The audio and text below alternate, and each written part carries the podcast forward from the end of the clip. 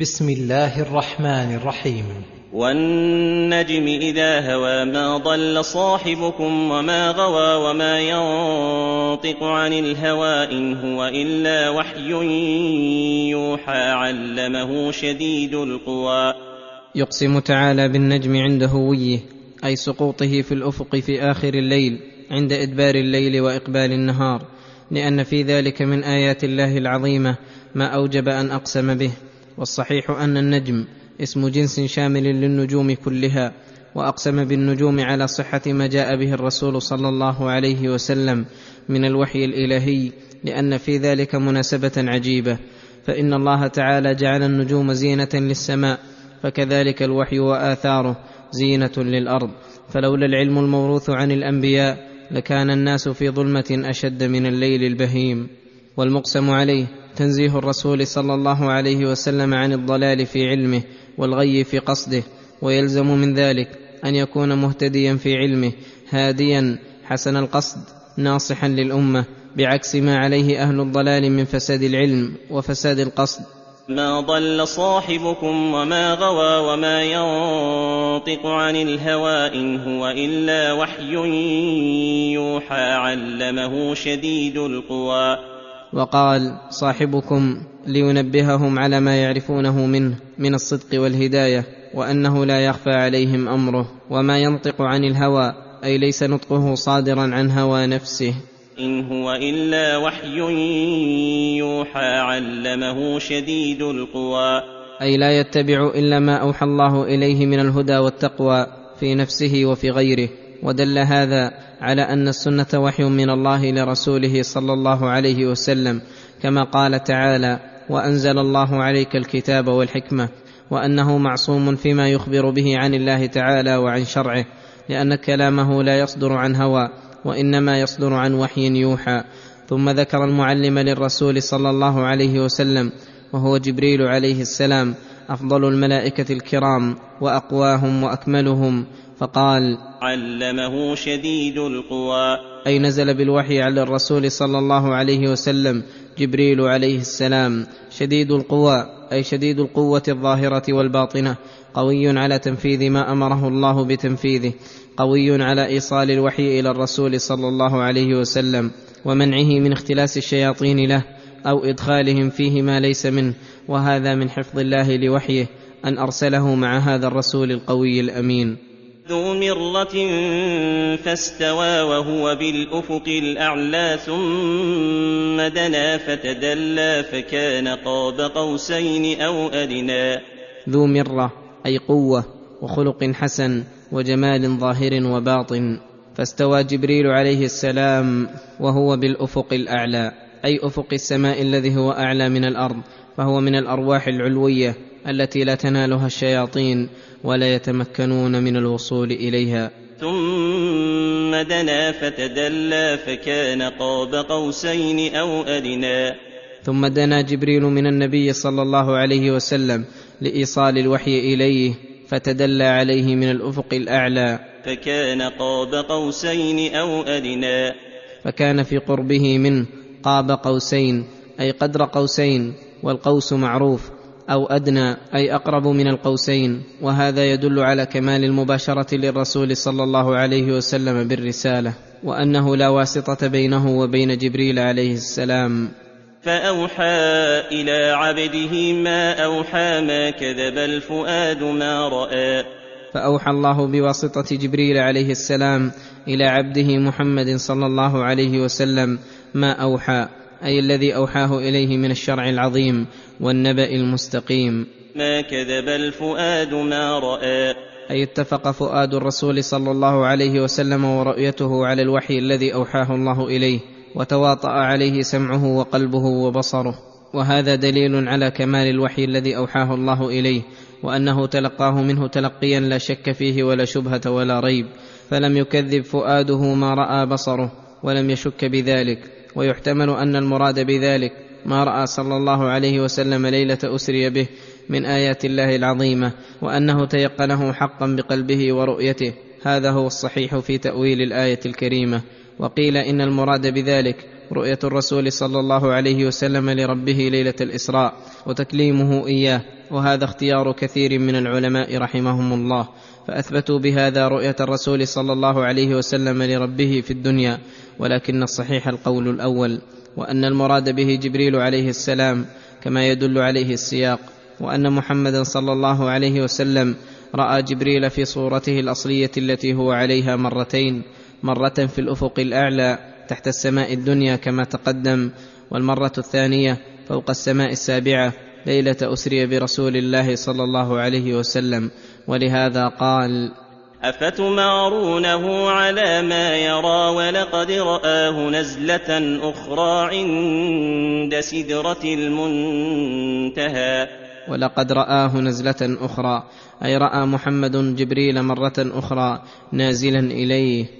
عند سدرة المنتهى وهي شجرة عظيمة جدا فوق السماء السابعة سميت سدرة المنتهى لأنه ينتهي إليها ما يعرج من الأرض وينزل إليها ما ينزل من الله من الوحي وغيره أو لانتهاء علم الخلق إليها أي لكونها فوق السماوات والأرض فهي المنتهى في علوها أو لغير ذلك والله أعلم. فرأى محمد صلى الله عليه وسلم جبريل في ذلك المكان الذي هو محل الأرواح العلوية الزاكية الجميلة التي لا يقربها شيطان ولا غيره من الأرواح الخبيثة. عندها جنة المأوى. عند تلك الشجرة جنة المأوى أي الجنة الجامعة لكل نعيم بحيث كانت محلا تنتهي إليه الأماني وترغب فيه الإرادات وتأوي إليها الرغبات.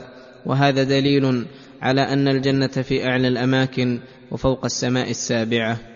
إذ يغشى السدرة ما يغشى ما زاغ البصر وما طغى. إذ يغشى السدرة ما يغشى أي يغشاها من أمر الله شيء عظيم لا يعلم وصفه إلا الله عز وجل. ما زاغ البصر وما طغى. أي ما زاغ يمنة ولا يسرة عن مقصوده وما طغى أي وما تجاوز البصر. وهذا كمال الأدب منه صلوات الله وسلامه عليه. أن قام مقاما أقامه الله فيه ولم يقصر عنه ولا تجاوزه ولا حاد عنه. وهذا أكمل ما يكون من الأدب العظيم الذي فاق فيه الأولين والآخرين. فإن الإخلال يكون بأحد هذه الأمور إما أن لا يقوم العبد بما أمر به أو يقوم به على وجه التفريط أو على وجه الإفراط أو على وجه الحيدة يمينا وشمالا. وهذه الأمور كلها منتفية عنه صلى الله عليه وسلم. لقد رأى من آيات ربه الكبرى. من الجنة والنار وغير ذلك من الأمور التي رآها صلى الله عليه وسلم ليلة أسري به. أفرأيتم اللات والعزى ومناة الثالثة الأخرى؟ لما زكى تعالى ما جاء به محمد صلى الله عليه وسلم من الهدى ودين الحق والأمر بعبادة الله وتوحيده ذكر بطلان ما عليه المشركون من عبادة من ليس له من أوصاف الكمال شيء ولا تنفع ولا تضر وإنما هي أسماء فارغة من المعنى. سماها المشركون هم وآباؤهم الجهال الضلال. ابتدعوا لها من الأسماء الباطلة التي لا تستحقها فخدعوا بها أنفسهم وغيرهم من الضلال. فالآلهة التي بهذه الحال لا تستحق مثقال ذرة من العبادة وهذه الأنداد التي سموها بهذه الأسماء زعموا أنها مشتقة من أوصاف هي متصفة بها فسموا اللات من الإله المستحق للعبادة والعزى من العزيز ومناه من المنان الحادا في أسماء الله وتجريا على الشرك به. وهذه أسماء متجردة عن المعاني فكل من له أدنى مسكة من عقل يعلم بطلان هذه الأوصاف فيها. ألكم الذكر وله الأنثى تلك إذا قسمة ضيزى أي أتجعلون لله البنات بزعمكم ولكم البنون تلك إذا قسمة ضيزى أي ظالمة جائرة وأي ظلم أعظم من قسمة تقتضي تفضيل العبد المخلوق على الخالق تعالى الله عن قولهم علوا كبيرا وقوله إن هي إلا أسماء سميتموها أنتم وآباؤكم ما أنزل الله بها من سلطان إن يتبعون إلا الظن وما تهوى الأنفس ولقد جاءهم من ربهم الهدى ما أنزل الله بها من سلطان أي من حجة وبرهان على صحة مذهبكم وكل أمر ما أنزل الله به من سلطان فهو باطل فاسد لا يتخذ دينا وهم في أنفسهم ليسوا بمتبعين لبرهان يتيقنون به ما ذهبوا إليه وإنما دلهم على قولهم الظن الفاسد والجهل الكاسد وما تهواه أنفسهم من الشرك والبدع الموافقة لأهويتهم. والحال أنه لا موجب لهم يقتضي اتباعهم الظن من فقد العلم والهدى ولهذا قال تعالى ولقد جاءهم من ربهم الهدى. أي الذي يرشدهم في باب التوحيد والنبوة وجميع المطالب التي يحتاج إليها العباد فكلها قد بينها الله أكمل بيان وأوضحه وأدله على المقصود. وأقام عليه من الأدلة والبراهين ما يوجب لهم ولغيرهم اتباعه فلم يبق لأحد عذر ولا حجة من بعد البيان والبرهان. وإذا كان ما هم عليه غايته اتباع الظن ونهايته الشقاء الأبدي والعذاب السرمدي فالبقاء على هذه الحال من أسفه السفه وأظلم الظلم ومع ذلك يتمنون الاماني ويغترون بأنفسهم. ولهذا أنكر تعالى على من زعم أنه يحصل له ما تمنى وهو كاذب في ذلك فقال أم للإنسان ما تمنى فلله الآخرة والأولى. فيعطي منهما من يشاء ويمنع من يشاء فليس الأمر تابعا لأمانيهم ولا موافقا لأهوائهم. يقول تعالى منكرا على من عبد غيره من الملائكة وغيرهم وزعم أنها تنفعه وتشفع له عند الله يوم القيامة. وكم من ملك في السماوات لا تغني شفاعتهم شيئا إلا من بعد أن يأذن الله إلا من بعد أن يأذن الله لمن يشاء ويرضى. وكم من ملك في السماوات من الملائكة المقربين وكرام الملائكة. لا تغني شفاعتهم شيئا أي لا تفيد من دعاها وتعلق بها ورجاها. إلا من بعد أن يأذن الله لمن يشاء ويرضى. أي لا بد من اجتماع الشرطين إذنه تعالى في الشفاعة ورضاه عن المشفوع له ومن المعلوم المتقرر أنه لا يقبل من العمل إلا ما كان خالصا لوجه الله موافقا فيه صاحبه الشريعة. فالمشركون إذن لا نصيب لهم من شفاعة الشافعين وقد سدوا على أنفسهم رحمة أرحم الراحمين. إن الذين لا يؤمنون بالآخرة ليسمون الملائكة تسمية الأنثى. يعني إن المشركين بالله المكذبين لرسله الذين لا يؤمنون بالآخرة وبسبب عدم إيمانهم بالآخرة تجرأوا على ما تجرأوا عليه من الأقوال والأفعال المحادة لله ولرسوله من قولهم الملائكة بنات الله فلم ينزهوا ربهم عن الولادة ولم يكرموا الملائكة ويجلوهم عن تسميتهم إياهم إناثا والحال أنه ليس لهم بذلك علم لا عن الله ولا عن رسوله ولا دلت على ذلك الفطر والعقول. بل العلم كله دال على نقيض قولهم وأن الله منزه عن الأولاد والصاحبة لأنه الواحد الأحد الفرد الصمد الذي لم يلد ولم يولد ولم يكن له كفوا أحد وأن الملائكة كرام مقربون إلى الله قائمون بخدمته لا يعصون الله ما أمرهم ويفعلون ما يؤمرون. وما لهم به من علم ان يتبعون الا الظن وان الظن لا يغني من الحق شيئا. والمشركون إنما يتبعون في ذلك القول القبيح وهو الظن الذي لا يغني من الحق شيئا. فإن الحق لا بد فيه من اليقين المستفاد من الأدلة القاطعة والبراهين الساطعة. فأعرض عمن تولى عن ذكرنا ولم يرد إلا الحياة الدنيا. ولما كان هذا دأب هؤلاء المذكورين أنهم لا غرض لهم في اتباع الحق وإنما غرضهم ومقصودهم ما تهواه نفوسهم أمر الله رسوله بالإعراض عمن تولى عن ذكره الذي هو الذكر الحكيم والقرآن العظيم والنبأ الكريم فأعرض عن العلوم النافعة ولم يرد إلا الحياة الدنيا. فهذا منتهى إرادته. ومن المعلوم أن العبد لا يعمل إلا للشيء الذي يريده.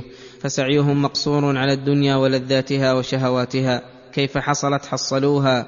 وبأي طريق سنحت ابتدروها؟ ذلك مبلغهم من العلم. إن ربك هو أعلم بمن ضل عن سبيله وهو أعلم بمن اهتدى. ذلك مبلغهم من العلم. أي هذا منتهى علمهم وغايته. وأما المؤمنون بالآخرة المصدقون بها أولي الألباب والعقول فهمتهم وإرادتهم للدار الآخرة وعلومهم أفضل العلوم وأجلها. وهو العلم المأخوذ من كتاب الله وسنة رسوله صلى الله عليه وسلم. والله تعالى أعلم بمن يستحق الهداية فيهديه ممن لا يستحق ذلك فيكله إلى نفسه ويخذله فيضل عن سبيل الله. ولهذا قال تعالى إن ربك هو أعلم بمن ضل عن سبيله وهو أعلم بمن اهتدى. فيضع فضله حيث يعلم المحل اللائق به. ولله ما في السماوات وما في الأرض ليجزي الذين أساءوا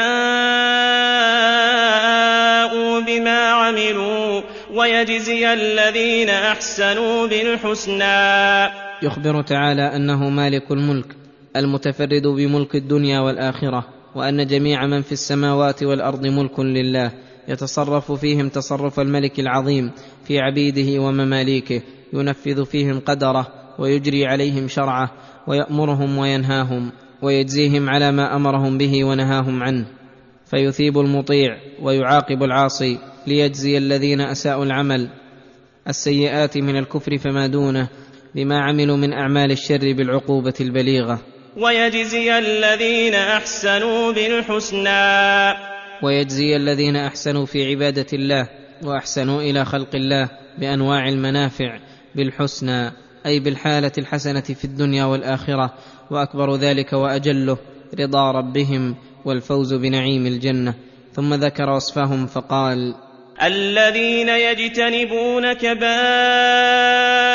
الإثم والفواحش إلا اللمم. إن ربك واسع المغفرة. هو أعلم بكم إذ أنشأكم من الأرض وإذ أنتم أجنة في بطون أمهاتكم.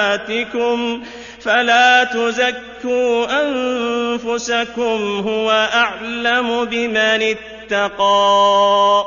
الذين يجتنبون كبائر الإثم والفواحش اي يفعلون ما أمرهم الله به من الواجبات التي يكون تركها من كبائر الذنوب ويتركون المحرمات الكبار كالزنا وشرب الخمر وأكل الربا والقتل ونحو ذلك من الذنوب العظيمة إلا اللمم وهي الذنوب الصغار.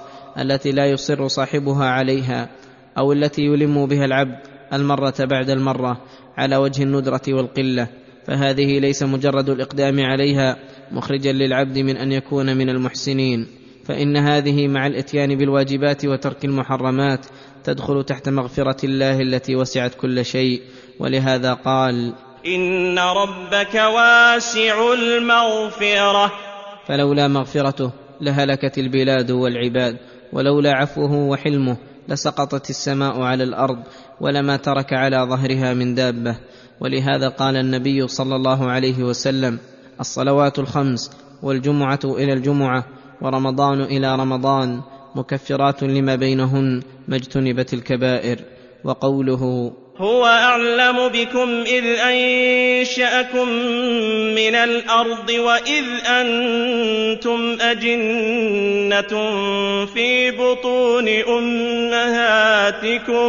هو تعالى أعلم بأحوالكم كلها وما جبلكم عليه من الضعف والخور عن كثير مما أمركم الله به ومن كثرة الدواعي إلى بعض المحرمات وكثرة الجواذب إليها وعدم الموانع القوية والضعف موجود مشاهد منكم حين أنشأكم الله من الأرض وإذ كنتم في بطون أمهاتكم ولم يزل موجودا فيكم وإن كان الله تعالى قد أوجد فيكم قوة على ما أمركم به ولكن الضعف لم يزل. فلعلمه تعالى بأحوالكم هذه ناسبت الحكمة الإلهية والجود الرباني أن يتغمدكم برحمته ومغفرته وعفوه ويغمركم بإحسانه ويزيل عنكم الجرائم والمآثم خصوصا إذا كان العبد مقصوده مرضاة ربه في جميع الأوقات وسعيه فيما يقرب إليه في أكثر الآنات وفراره من الذنوب التي يتمقت بها عند مولاه ثم تقع منه الفلتة بعد الفلتة. فإن الله تعالى أكرم الأكرمين وأرحم الراحمين أرحم بعباده من الوالدة بولدها. فلا بد لمثل هذا أن يكون من مغفرة ربه قريبا وأن يكون الله له في جميع أحواله مجيبا ولهذا قال فلا تزكوا أنفسكم هو أعلم بمن اتقى. فلا تزكوا أنفسكم أي تخبرون الناس بطهارتها على وجه التمدح. هو أعلم بمن اتقى. فإن التقوى محلها القلب. والله هو المطلع عليه المجازي على ما فيه من بر وتقوى. وأما الناس فلا يغنون عنكم من الله شيئا. افرايت الذي تولى واعطى قليلا واكدى؟ يقول تعالى افرايت قبح حاله من أمر بعباده ربه وتوحيده فتولى عن ذلك وأعرض عنه. فإن سمحت نفسه ببعض الشيء القليل فإنه لا يستمر عليه بل يبخل ويكدى ويمنع. فإن المعروف ليس سجية له وطبيعة بل طبعه التولي عن الطاعة وعدم الثبوت على فعل المعروف. ومع هذا فهو يزكي نفسه وينزلها غير منزلتها التي أنزلها الله بها. أعنده علم الغيب فهو يرى. أعنده علم الغيب فهو يرى الغيب ويخبر به. أم هو متقول على الله متجرئ على الجمع بين الإساءة والتزكية كما هو الواقع. لأنه قد علم أنه ليس عنده علم من الغيب وأنه لو قدر أنه ادعى ذلك فالإخبارات القاطعة عن علم الغيب التي على يد النبي المعصوم تدل على نقيض قوله وذلك دليل على بطلانه. أم لم ينبأ بما في صحف موسى وإبراهيم الذي وفى؟ أم لم ينبأ هذا المدعي بما في صحف موسى وإبراهيم الذي وفى؟ أي قام بجميع ما ابتلاه الله به وأمره به من الشرائع وأصول الدين وفروعه. وفي تلك الصحف أحكام كثيرة من أهمها ما ذكره الله بقوله. ألا تزر وازرة وزر أخرى وأن ليس للإنسان إلا ما سعى. أي كل عامل له عمله الحسن والسيء فليس له من عمل غيره وسعيهم شيء ولا يتحمل أحد عن أحد ذنبا. وأن ليس للإنسان إلا ما سعى وأن سعيه سوف يرى. سوف يرى في الآخرة فيميز حسنه من سيئه.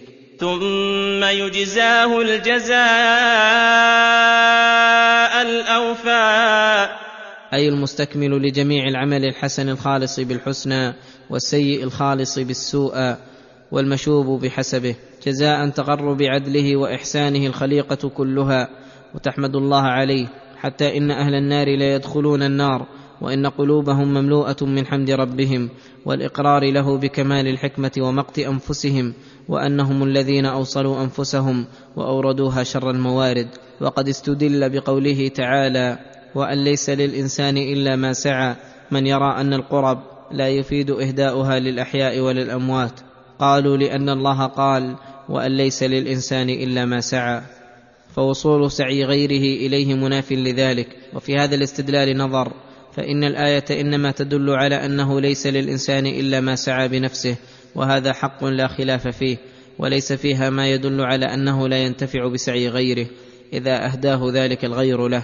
كما أنه ليس للإنسان من المال إلا ما هو في ملكه وتحت يده ولا يلزم من ذلك. الا يملك ما وهبه له الغير من ماله الذي يملكه وقوله وأن إلى ربك المنتهى. أي إليه تنتهي الأمور وإليه تصير الأشياء والخلائق بالبعث والنشور وإلى الله المنتهى في كل حال فإليه ينتهي العلم والحكم والرحمة وسائر الكمالات. وأنه هو أضحك وأبكى. أي هو الذي أوجد أسباب الضحك والبكاء وهو الخير والشر والفرح والسرور والهم والحزن وهو سبحانه له الحكمة البالغة في ذلك. وأنه هو أمات وأحيا. أي هو المنفرد بالإيجاد والإعدام والذي أوجد الخلق وأمرهم ونهاهم سيعيدهم بعد موتهم ويجازيهم بتلك الأعمال التي عملوها في دار الدنيا. وأنه خلق الزوجين الذكر والأنثى من نطفة إذا تمنى. وأنه خلق الزوجين فسر الزوجين بقوله الذكر والأنثى وهذا اسم جنس شامل لجميع الحيوانات ناطقها وبهيمها فهو المنفرد بخلقها. من نطفة إذا تمنى. وهذا من أعظم الأدلة على كمال قدرته.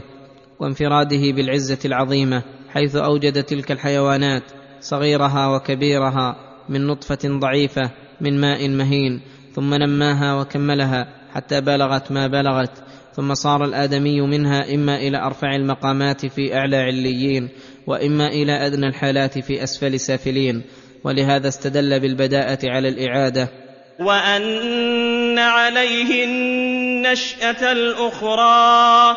فيعيد العباد من الأجداث ويجمعهم ليوم الميقات ويجازيهم على الحسنات والسيئات. وأنه هو أغنى وأقنى. أي أغنى العباد بتيسير أمر معاشهم من التجارات وأنواع المكاسب من الحرف وغيرها وأقنى. أي أفاد عباده من الأموال بجميع أنواعها. ما يصيرون به مقتنين لها ومالكين لكثير من الأعيان. وهذا من نعمه على عباده أن جميع النعم منه تعالى وهذا يوجب للعباد أن يشكروه ويعبدوه وحده لا شريك له. وأنه هو رب الشعرى وأنه هو رب الشعرى وهو النجم المعروف بالشعر العبور المسماه بالمرزم وخصها الله بالذكر وإن كان رب كل شيء لأن هذا النجم مما عبد في الجاهلية. فأخبر تعالى أن جنس ما يعبده المشركون مربوب مدبر مخلوق فكيف تتخذ إلها مع الله؟ وأنه أهلك عادا الأولى وثمود فما أبقى. وأنه أهلك عادا الأولى وهم قوم هود عليه السلام حين كذبوا هودا فأهلكهم الله بريح صرصر عاتية وثمود قوم صالح عليه السلام أرسله الله إلى ثمود فكذبوه فبعث الله إليهم الناقة آية فعقروها وكذبوه فأهلكهم الله تعالى. فما أبقى. فما أبقى منهم أحدا بل أهلكهم الله عن آخرهم. وقوم نوح من قبل إنهم كانوا هم أظلم وأطغى. إنهم كانوا هم أظلم وأطغى من هؤلاء الأمم فأهلكهم الله وأغرقهم في اليم. والمؤتفكة أهوى فغشاها ما غشا. والمؤتفكة وهم قوم لوط عليه السلام أهوى أي أصابهم الله بعذاب ما عذب به احدا من العالمين. قلب اسفل ديارهم أعلاها وأمطر عليهم حجارة من سجيل. ولهذا قال فغشاها ما غشا. أي غشيها من العذاب الأليم الوخيم ما غشا. أي شيء عظيم لا يمكن وصفه. فباي الاء ربك تتمارى هذا نذير من النذر الاولى أي فبأي نعم الله وفضله تشك أيها الإنسان؟ فإن نعم الله ظاهرة لا تقبل الشك بوجه من الوجوه فما بالعباد من نعمة إلا منه تعالى ولا يدفع النقم إلا هو. هذا نذير من النذر الأولى. أي هذا الرسول القرشي الهاشمي محمد بن عبد الله ليس ببدع من الرسل بل قد تقدمه من الرسل السابقين ودعوا إلى ما دعا إليه فلأي شيء تنكر رسالته وبأي حجة تبطل دعوته أليس أخلاقه أعلى أخلاق الرسل الكرام؟ أليست دعوته إلى كل خير والنهي عن كل شر؟ ألم يأت بالقرآن الكريم الذي لا يأتيه الباطل من بين يديه ولا من خلفه تنزيل من حكيم حميد؟ ألم يهلك الله من كذب من قبله من الرسل الكرام؟ فما الذي يمنع العذاب عن المكذبين لمحمد سيد المرسلين وإمام المتقين وقائد الغر المحجلين؟ أزفت الآزفة. أي قربت القيامة ودنا وقتها وبانت علاماتها. ليس لها من دون الله كاشفة. أي إذا أتت القيامة وجاءهم العذاب الموعود به ثم توعد المنكرين لرسالة الرسول محمد صلى الله عليه وسلم المكذبين لما جاء به من القرآن الكريم فقال أفمن هذا الحديث تعجبون؟ أي أفمن هذا الحديث الذي هو خير الكلام وأفضله وأشرفه تتعجبون منه وتجعلونه من الأمور المخالفة للعادة الخارقة للأمور والحقائق المعروفة هذا من جهلهم وضلالهم وعنادهم وإلا فهو الحديث الذي إذا حدث صدق وإذا قال قولا فهو القول الفصل الذي ليس بالهزل وهو القرآن العظيم الذي لو أنزل على جبل لرأيته خاشعا متصدعا من خشية الله الذي يزيد ذوي الأحلام رأيا وعقلا وتسديدا وثباتا وإيمانا ويقينا والذي ينبغي العجب من عقل من تعجب منه وسفهه وضلاله. وتضحكون ولا تبكون أي تستعملون الضحك والاستهزاء به مع أن الذي ينبغي أن تتأثر منه النفوس وتلين له القلوب وتبكي له العيون سماعا لأمره ونهيه واصغاء لوعده ووعيده والتفاتا لأخباره الحسنة الصادقة. وتضحكون ولا تبكون وأنتم سامدون. أي غافلون عنه لاهون عن تدبره وهذا من قلة عقولكم وأديانكم.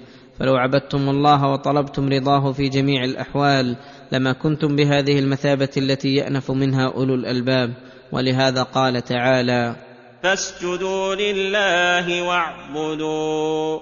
الأمر بالسجود لله خصوصا ليدل ذلك على فضله وأنه سر العبادة ولبها فإن لبها الخشوع لله والخضوع له والسجود هو أعظم حالة يخضع بها العبد فإنه يخضع قلبه وبدنه. ويجعل أشرف أعضائه على الأرض المهينة موضع وطئ الأقدام ثم أمر بالعبادة عموما الشاملة لجميع ما يحبه الله ويرضاه من الأعمال والأقوال الظاهرة والباطنة.